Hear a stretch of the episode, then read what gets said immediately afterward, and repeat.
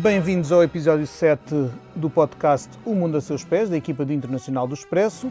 Hoje vamos falar de Macau, a península com quinze quilómetros quadrados, onde os portugueses estabeleceram legalmente entre mil quinhentos e cinquenta e cinco e mil quinhentos e cinquenta e sete, embora lá tivéssemos chegado uns anos antes. Estamos a gravar na tarde de segunda-feira, dezasseis de dezembro, na semana em que se assinala o vigésimo aniversário da transição de poder de Portugal para a China. Para nos elucidar sobre Macau, convidámos a Raquel Vaz Pinto, investigadora do Instituto Português de Relações Internacionais da Universidade Nova de Lisboa, especialista em política externa e estratégia chinesa, que é também autora do livro A Grande Muralha e o Legado de Tiananmen, a China e os Direitos Humanos, publicado em dois mil e dez. Olá, Raquel. Olá, viva, obrigada pelo convite.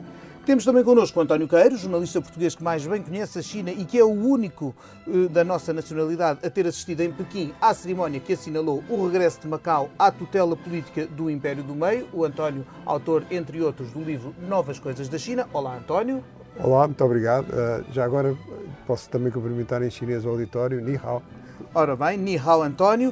Uh, e aqui está também a Manuela Agosta Soares, jornalista da secção internacional do Expresso. Olá, Manela. Olá.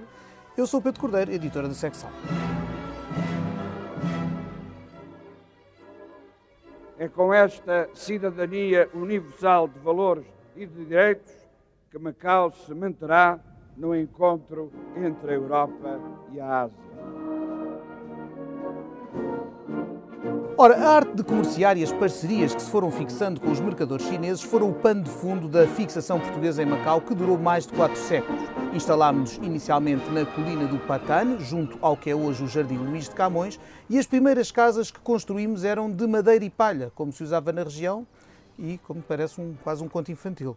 Uh, a igreja mais antiga é a de Santo António e terá sido inaugurada em mil quinhentos e cinquenta e oito, no reinado do rei Dom Sebastião. A primeira escola também surgiu neste período e, embora o rei que ficou conhecido por O Desejado estivesse mais atento à expansão no norte da África do que à política de fixação de portugueses no Oriente, a comunidade não chinesa foi-se formando com homens vindos de Portugal que constituíram família com mulheres do Oriente, dando origem à população macaense que durante muito tempo utilizou o dialeto patuá como forma de comunicação com a população local. Afinal, o que todos queremos perceber hoje, passadas duas décadas, é o que ficou da longa presença portuguesa neste território, que foi colónia sem nunca ter sido de facto uma colónia, já que em tempos pagámos renda, ou melhor, tributo, pela nossa permanência aos chineses. Fala-se português em Macau, o património está protegido, a comunidade macaense sente-se bem na atual região administrativa especial de Macau, dentro da República Popular da China. É isto que todos queremos saber sobre o território que atualmente tem perto de trinta e cinco quilómetros quadrados, receita vinda do jogo que compete com Las Vegas e onde vivem seiscentos e quarenta mil pessoas, cerca de metade das quais têm nacionalidade portuguesa. Vou começar por perguntar... Uh, por endereçar, aliás, todas estas perguntas uh, à Raquel. Como é que se sentem os macaenses? O que é que sobra do legado português hoje, dois mil e dezanove? Bem, eu acho que no, no que toca ao legado português eu tenho uma, uma visão bastante, não diria pessimista, mas certamente eu acho que ela não é de todo uh, positiva.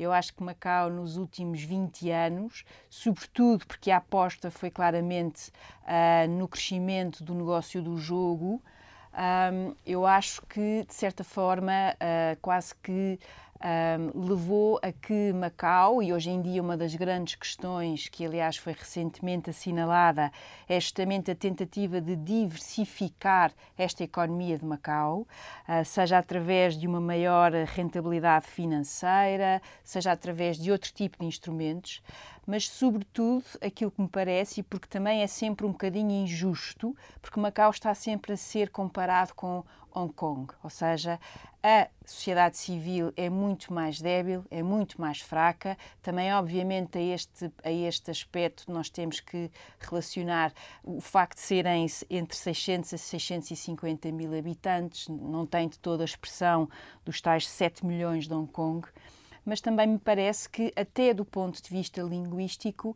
Macau tem vindo a ser entendido por parte da China, sobretudo como uma espécie de placa giratória para os países africanos de língua portuguesa. E aí sim, há de facto aqui um elemento interessante por parte, por parte de Pequim, mas na verdade, e em contra, quase em, em contracorrente àquilo que acontece uh, em, em Hong Kong, Macau tem sido, aos olhos de Pequim, sobretudo, o bom aluno daquilo que me parece a mim um mau modelo. Mas certamente que vamos ter aqui a oportunidade para discutir estas ideias. António, único português presente na cerimónia de entrega, aliás, assunto sobre o qual escreveu na última edição do Expresso, um, já se sentia quando, no frio de Pequim, segundo lembrar-me, te, te assististe àquele momento histórico, já se sentia que o rumo ia ser este? O, quer dizer, o destino de...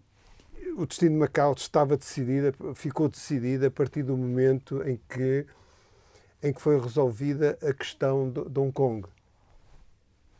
Isto é, aliás, num, num primeiro impulso, isso hoje faz parte da história, uh, os, uh, os governantes chineses até queriam que a transição fosse imediatamente a seguir, provavelmente até no mesmo, de preferência até no mesmo ano, isto é, em noventa e sete.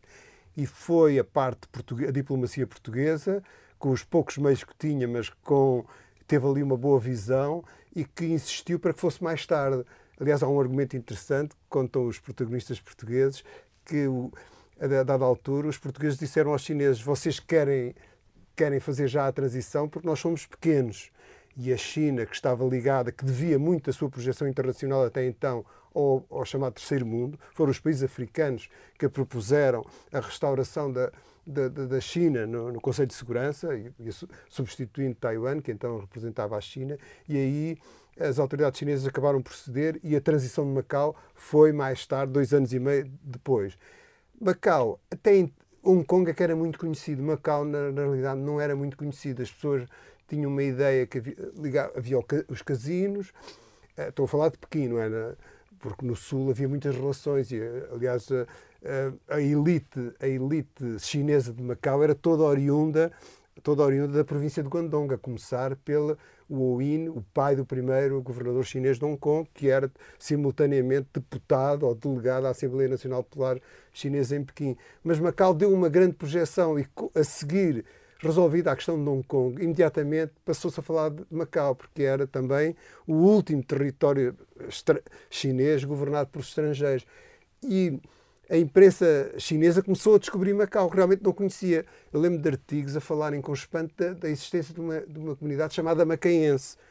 Muito poucos chineses, chineses viveram durante muito tempo isolados, imaginariam que havia uma parcela do seu território onde ocidentais e chineses casavam, tinham filhos e criavam uma comunidade diferente. Isso era, foi uma grande descoberta. A, a, a gastronomia macaense era outra coisa que se falava, porque eu lembro-me, no início dos anos noventa, quando cheguei a Pequim, as pessoas, quando eu dizia comida portuguesa, os chineses estranhavam. Vocês têm uma comida própria. Para eles havia a comida chinesa e havia a comida ocidental, onde cabia tudo. E, e Macau tornou-se conhecido. E passou a haver mais noticiário sobre Macau. E agora, a história de Macau, num certo sentido, é mais delicada para... para o governo chinês. Eu lembro de falar com historiadores da Academia Chinesa de Ciências Sociais especializados sobre Macau e eles próprios, estamos a falar em meados dos anos noventa, e eles próprios não sabiam como é que haviam de caracterizar a longa presença portuguesa em Macau. Porque no caso de Hong Kong, a ocupação britânica era nítida. Foi uma, houve uma guerra, a grande potência, a superpotência emergente era a Grã-Bretanha, impulsionada pela Revolução Industrial, e aquilo foi um combate, como se ia na altura, entre um Pentium, um Pentium treze e uma calculadora de bolso. Quer dizer, a, a decadente dinastia de Qing capitulou completamente. Assinou, aliás, o primeiro dos tratados desiguais. Portanto, aí a humilhação era nítida. A presença portuguesa era mais difusa, embora, se, embora o, o, o governador Ferreira do Amaral fosse conhecido, era, era um, um colonialista fanático, como diziam os livros de história chineses, e aproveitou a guerra do ópio para realmente expulsar as alfândegas chinesas e alargar a autoridade portuguesa lá. Mas, mas era difícil explicar porque é que os portugueses estavam há tanto tempo, porque isso confrontava os chineses com um dos grandes dilemas atuais ainda, que é a, a, o fenómeno da corrupção e a, fraque, a debilidade do poder central. Como diziam os chineses antigamente, era... O, o imperador está longe, as montanhas são grandes. E, e provavelmente com uma outra questão, que é uh, a presença portuguesa, no fundo, corresponde a um ciclo de descentralização do poder para o Ocidente, porque no, toda a época das descobertas em que corresponde ao Renascimento, mais ou menos na época do Renascimento, em que há uma deslocação de facto das potências emergentes para o Ocidente, e em que a China, que tinha tido um papel de grande império e de grande potência durante muitos séculos, começa a decair. Agora assistimos a um uh, momento geopoliticamente inverso, né? um, a um ressurgir da Ásia-Pacífico como uma zona crucial para o futuro do mundo e também à grande afirmação global da China, ou a um esforço muito grande por parte das autoridades de Pequim nesse esforço. Até que ponto é que as coisas correrem bem em Macau e em Hong Kong é importante para esse esforço de afirmação, Raquel, uhum. tendo em conta que a China tem, obviamente, muitas outras questões, podíamos falar do Tibete, podíamos falar de Xinjiang e dos uigures, mas quer dizer, para um império que se quer dar ao respeito a nível mundial, que se quer fazer respeitar, até que ponto é que a gestão destas regiões autónomas especiais eh, tem um peso grande na imagem pública, digamos assim, que a China quer projetar? Claro que sim, eu acho que, um, como, como o António tão bem descreveu, esta, a questão de Macau, que era, no fundo, a sua história sempre foi muito mais difícil de explicar, justamente porque não encaixava na tal narrativa de humilhação, Uh, e que Hong Kong, sem dúvida, aqui é que foi, era, era uma espécie de a joia da coroa, pelas questões financeiras, por tudo isso. Hoje em dia, e tendo em conta todo o enorme esforço que a República Popular da China tem feito a nível internacional, acho que basta nós pensarmos na chamada Belt and Road, eu acho que eu, em português a faixa e rota a mim soa-me tão mal, portanto eu mantenho o Belt and Road, um, e, e tudo aquilo que tem vindo a acontecer, países a reagir contra, como é o caso, por exemplo, da Índia, que está extremamente preocupada com todas estas posições, a própria Europa que se divide em alguns dos pontos importantes em relação ao que deve fazer em relação à China. Nós portugueses, aliás, temos aí uma, uma situação bastante especial, mas sobretudo estas questões que no fundo caem dentro daquilo que Beijing considera ser o seu domínio interno, e elas incluem Taiwan, ou seja, Hong Kong, Macau e Taiwan, ah, sem dúvida que ah, estas, aquilo que acontece em Hong Kong, aquilo que acontece em Macau, está obviamente relacionado com Taiwan, que é tal a última província renegada, ah, que também, obviamente, também tem aqui um elemento importante, porque Taiwan foi uma colónia japonesa de mil oitocentos e noventa e cinco a mil novecentos e quarenta e cinco, ou seja, a, a Taiwan, no fundo, começa a autonomizar-se, um território que até então não era, aliás, particularmente relevante, mas que também resultou de um desses tratados desiguais, talvez o mais humilhante de todos, que foi imposto à China pelo Japão e não pelos maléficos ocidentais. E, portanto, aí esse elemento também é importante. Agora, eu acho que os três territórios têm desafios diferentes. Eu acho que Hong Kong tem claramente um desafio ah, do ponto de vista do que é o Estado de Direito e do que é a, a veracidade deste modelo, um país, dois sistemas. O que nós temos verificado nos últimos anos é que é cada vez mais um país, um sistema ou um sistema e meio, ou seja, aquilo que foi prometido de respeito durante cinquenta anos não tem vindo a ser, de facto, ah, na, na minha perspectiva, respeitado de todo. Hong, ah, Macau tem vindo agora a ser passado mais para os holofotes, justamente como, e nós falávamos disso antes do podcast, uma espécie de bom aluno uh, daquilo que é este modelo. Ou seja, uma sociedade civil que não levanta problemas sérios à passagem de certas leis, uma sociedade que pode ser mostrada como a tal montra daquilo que a China, no sentido de Beijing, quer para o seu espaço. E, sobretudo, eu acho, e o grande desafio aqui é claramente Taiwan, porque em Taiwan nós falamos de cerca de vinte e quatro milhões de pessoas e uma população que vive em democracia liberal plena, ao contrário de Hong Kong e ao contrário de Macau, onde há uma sociedade civil vibrante, forte, entusiasmada, basta, basta, te, basta fazer um, um passeio, basta olhar para o que é uh, a discussão pública e política sobre os temas, e, e em que uh, o tempo, ao contrário do que geralmente nós associamos à China, aquela ideia que é outro mito, da excepcionalidade estratégica da China, a China falha e acerta em estratégias tal como os outros países, não há nenhuma excepcionalidade estratégica, mas onde claramente a questão do tempo corre contra Pequim, porque quanto mais novos são os habitantes de Taiwan, menos memória têm de terem vindo uh, da, do continente, de terem vindo dessa China que deixaram de lado lá. Aliás, sempre que a mim me perguntam, para começar uma viagem na China, qual é a cidade que eu devo visitar, eu respondo sempre assim, eu, respondo, eu começo sempre por Taipei. Porque é em Taipei, no Museu do Palácio Nacional, que estão os grandes tesouros artísticos e culturais desta China milenar, desta China imperial, que Chiang Kai-shek, quando fugiu do continente, trouxe para, para Taiwan.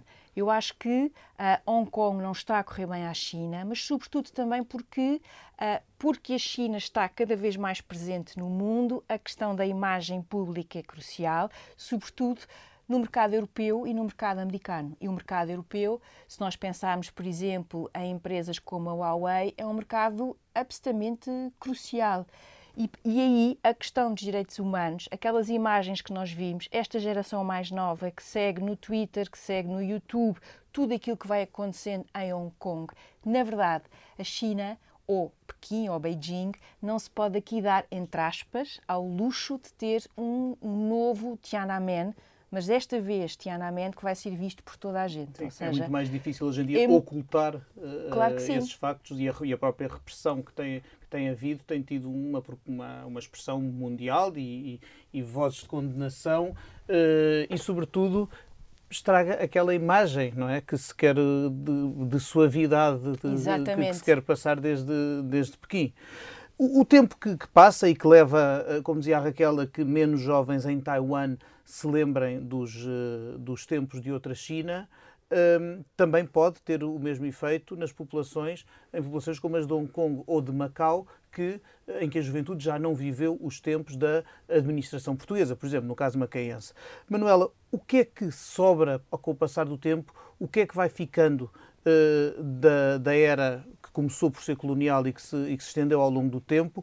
Uh, o que é que resta da língua portuguesa em Macau? E continua a ser Macau um destino apetecível para o, um português que escolha fazer vida fora de portas?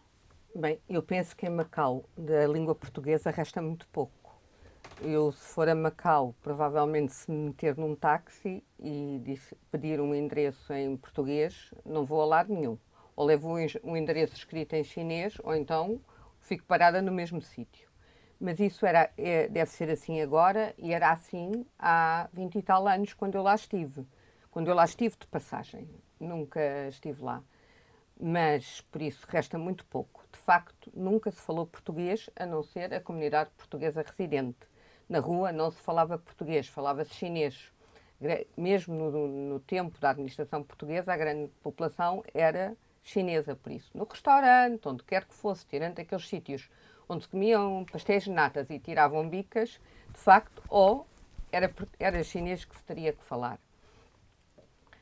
Hum, agora, como a Raquel mencionou há pouco, o próprio poder chinês tem feito uma grande aposta no ensino da língua portuguesa, porque está interessado nos PALOPs, não está interessado em Portugal, mas está interessado nos países africanos de expressão portuguesa.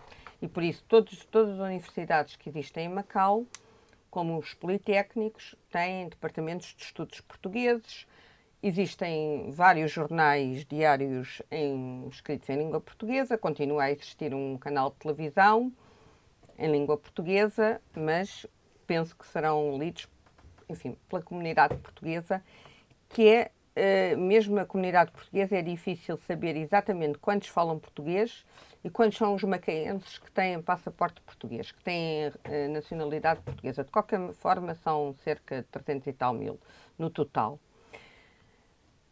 Nos anos da crise recentes, com a intervenção da Troika, houve muitos portugueses a irem para Macau.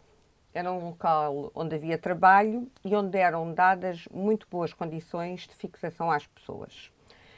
Não, tanto faz ser português como ser uh, um residente vindo de outra zona ou de outro país, qualquer residente que esteja em Macau, que tenha um contrato de trabalho, tem que estar a trabalhar, não chega a não estar, mas que esteja e que ainda esteja o estatuto de residente não permanente, que são as pessoas que vivem lá há menos de sete anos, só por estar ali, recebe cinco mil patacas anuais. cinco mil patacas são quinhentos e cinquenta euros. Quando passa a residente permanente, adoro, uh, esta verba dobra. E isto é uma coisa assim, tipo bónus, toma lá uma prenda no final, talvez pelo ano novo chinês, não sei exatamente quando é que é paga. As pessoas a partir dos sessenta e cinco anos têm direito a receber mais de trezentos e trinta euros por mês, que são cumulativos com todo o resto que venham a receber. E, além do mais, recebem ainda mais mil e cem euros por ano, tudo cumulativo. Por isso, os incentivos financeiros são uma coisa, são, enfim, são, são aliciantes, são apetecíveis. Isto existe porque as receitas do jogo são, de facto, muito grandes. O jogo nunca foi legal em Hong Kong. Os portugueses, isto remonta a tempos idos, legalizaram o jogo porque perceberam que aquela atividade fazia parte de uma determinada cultura, que as apostas, tudo aquilo, faziam parte da cultura da população local e decidiram legalizar o jogo para termos alguns, para, para, enfim, para o governo poder tirar daí alguns proveitos, impostos. Agora, Macau depois tem curiosidades que, vistas deste lado do, do mundo, não deixam de ser muito curiosas, mesmo no que diz respeito a esta relação da presença portuguesa. Por exemplo, há uma coisa que para mim é muito bizarra. Ainda hoje, em Macau, o Banco Nacional Ultramarino, que é uma marca que está ligada à Caixa Geral de Depósitos, que funciona lá como o ramo da Caixa Geral de Depósitos. Mas Banco Nacional Ultramarino, para mim, é uma coisa que me soa a era colonial. O Banco Nacional Ultramarino foi uma estrutura imensa que existiu cá, em Portugal, que esteve em todas as colónias, que era responsável pela emissão de papel-moeda para todas as colónias portuguesas, que cada uma tinha, normalmente eram escudos. Em Macau um, criou-se uma moeda com, que não era o escudo, que era a Pataca, que foi criada ainda no tempo da monarquia, em mil novecentos e um, continua a ser a moeda de Macau. E o Banco Nacional Ultramarino tem qualquer coisa como uh, catorze agências em Macau, mais sete agências nas ilhas da Taipa e de Coloane, que são territórios que hoje fazem parte de, de Macau, de Macau claro. E ainda tem duas agências na China, uma delas em Xangai. Uma coisa bizarríssima, porque se há, ou em Pequim nunca repararam no que quer dizer Banco Nacional Ultramarino, ou então aqui há um contrassenso. Por isso, eu creio que a presença portuguesa nunca foi, de facto, muito... Aquilo foi sempre um território usado para comércio, para porta de entrada uh, na China, para o comércio com a China. Houve uma fixação da Igreja Católica, de padres, houve um seminário em Macau que foi muito importante numa determinada época e que formou ali muita gente, e houve uma fixação de militares. Grande parte dos governadores de Macau da era colonial eram todos militares. Não houve, não houve civis eh, ne, a assumir esse cargo. E depois do vinte e cinco de abril, também boa parte dos governadores, não todos, mas foram militares. O primeiro governador de Macau eh, a seguir ao vinte e cinco de abril, que foi nomeado em, já em democracia, era militar, e o último também era um militar. Falamos de Garcia Leandro e Rocha Falamos... Vieira, que eh, eh, o primeiro entrevistado pela Manuela para o Expresso recentemente, e o eh, segundo, Rocha Vieira, que escreveu também uma crónica na, na edição eh, semanal do jornal. E ainda há outra bizarria pós vinte e cinco de abril, é que enquanto em todas as outras então províncias ultramarinas Os, o poder, os representantes do poder mudaram rapidamente, em Macau demorou alguns meses a isso acontecer. O governador do tempo do Estado Novo, que era o, o militar Nobre de Carvalho, continuou lá até, uh, até depois do vinte e oito de setembro de setenta e quatro. São bizarrias, curiosidades históricas e bizarrias. Manuela, se permite, havia... É que isso faz parte da singularidade de Macau, é que a administração era portuguesa, mas a riqueza era chinesa. E mesmo nos, nos anos, dos, por exemplo, nos anos do Estado Novo, não havia a PIDA em Macau, e os jornais chineses, que eram largamente os mais lidos, não, não eram sujeitos censura. à censura. Portanto, num certo sentido, era, era um país de dois sistemas, avant la lettre. E agora, para, para terminar, o que é que, olhando para o futuro, eh, que futuro... para Macau, e que futuro, ainda que pela, pelas vossas intervenções me pareça eh, que terá os seus limites, eh, que futuro para o que resta de Portugal em Macau. O resto de Portugal em Macau pode ser talvez o património edificado, aquela ruína de São Paulo, de São Paulo que todos conhecemos, e mais dois ou três edifícios muito emblemáticos. E, enfim, temos um consulado, temos um Instituto Português do Oriente que está lá a funcionar. E a Escola Portuguesa também. A Escola não? Portuguesa e, e há várias universidades onde, com departamentos de estudos portugueses e para além dos órgãos de comunicação social. Agora, Macau tem ainda uma, uma questão em, que eu acho que é comum a Hong Kong, que é, e eu não sei se um dia a contestação não chegará a Macau. Macau tem muito menos massa crítica, tem menos população, tem menos massa uhum. crítica, mas acaba por ter população jovem. Tudo depende da imigração vinda do continente. E há um problema em Macau que é comum em Hong Kong, que é uma enorme especulação imobiliária e uma enorme uh, falta de um, habitação disponível. E, Sim, são e, dos territórios e, do mundo com maior densidade populacional. E a falta de habitação disponível é uma bomba relógio em qualquer zona do mundo. E eu acho que por isso também é que Xi Jinping tem feito agora até, uh, tem dado, tem reforçado esta ideia de que a economia de Macau tem que se diversificar, ficar menos dependente do jogo e torná-la mais acessível e mais repartida, vá lá, uh, não só pela questão política de ser, de mostrar como Macau funciona na ótica de Beijing, mas sobretudo essa ideia da, da integração e da maior redistribuição.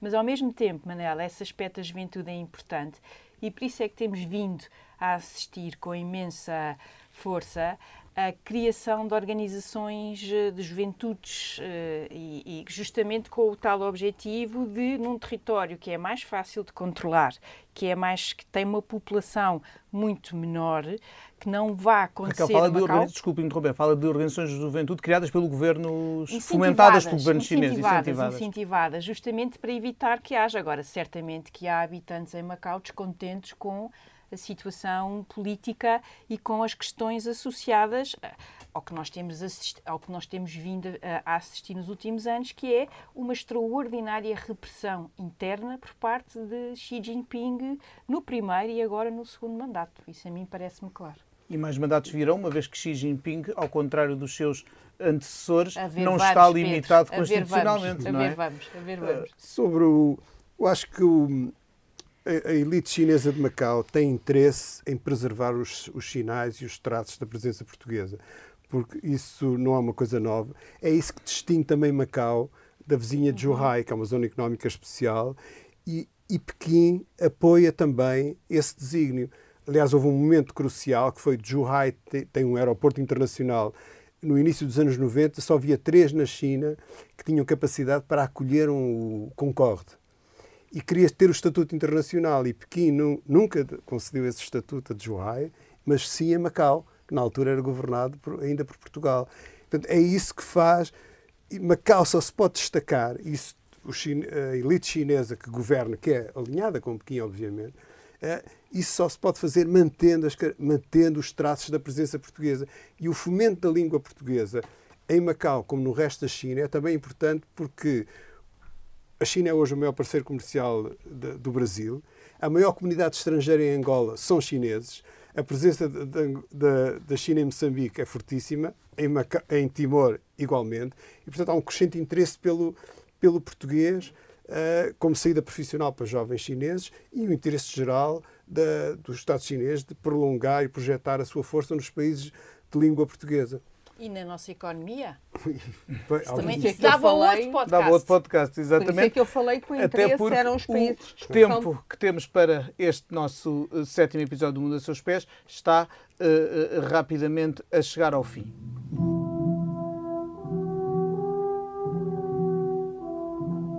Não posso despedir-me dos nossos ouvintes sem fazer a cada um dos meus convidados a nossa pergunta habitual. Raquel, se neste momento pudesse ir para qualquer parte do mundo, qual seria e porquê? Olhem, eu vou sair completamente fora do registro deste podcast e desta conversa tão, tão estimulante do ponto de vista intelectual. Eu gostaria de ir para Barcelona para poder assistir quarta-feira à noite, in loco, em Camp Nou, ao clássico daquela que é a minha segunda equipa, vestida com o meu equipamento, que diz Busquets nas costas, uh, e assistir, se Deus quiser, à vitória do Barcelona ao Real Madrid, quarta-feira à noite. Muito bem. António, onde dirias tu? Bem, eu, eu sob o efeito desta conversa, estava de novo a pensar no Extremo Oriente, mas assim de repente me apetecia ir para um país quente, talvez a África. Manuela, onde irias tu se tivesses liberdade total para te deslocares neste momento? Eu também vou sair desta conversa sobre Macau, mas vou-me manter na rota de expansão dos portugueses para o Oriente. E neste momento estava com alguma vontade de ir às Filipinas, com um bocadinho de sorte ainda daria para fazer praia, porque talvez esteja um bocadinho melhor tempo, e ver como é que o que... que é um local de passagem de Fernão de Magalhães, de quem nós estamos a comemorar agora aos quinhentos anos da sua viagem. É verdade que o Expresso, inclusive, é a oferecer uh, uh, uma coleção de livros alusivos aos quinhentos anos da viagem de circunnavigação de Magalhães e Elcano. Resta-me despedir-me de todos, agradecer aos convidados, aos ouvintes, ao Ruben Tiago Pereira, que fez a edição multimédia deste episódio, e marcar encontro para daqui a duas semanas com um novo assunto no podcast O Mundo a Seus Pés. Obrigado por terem estado connosco.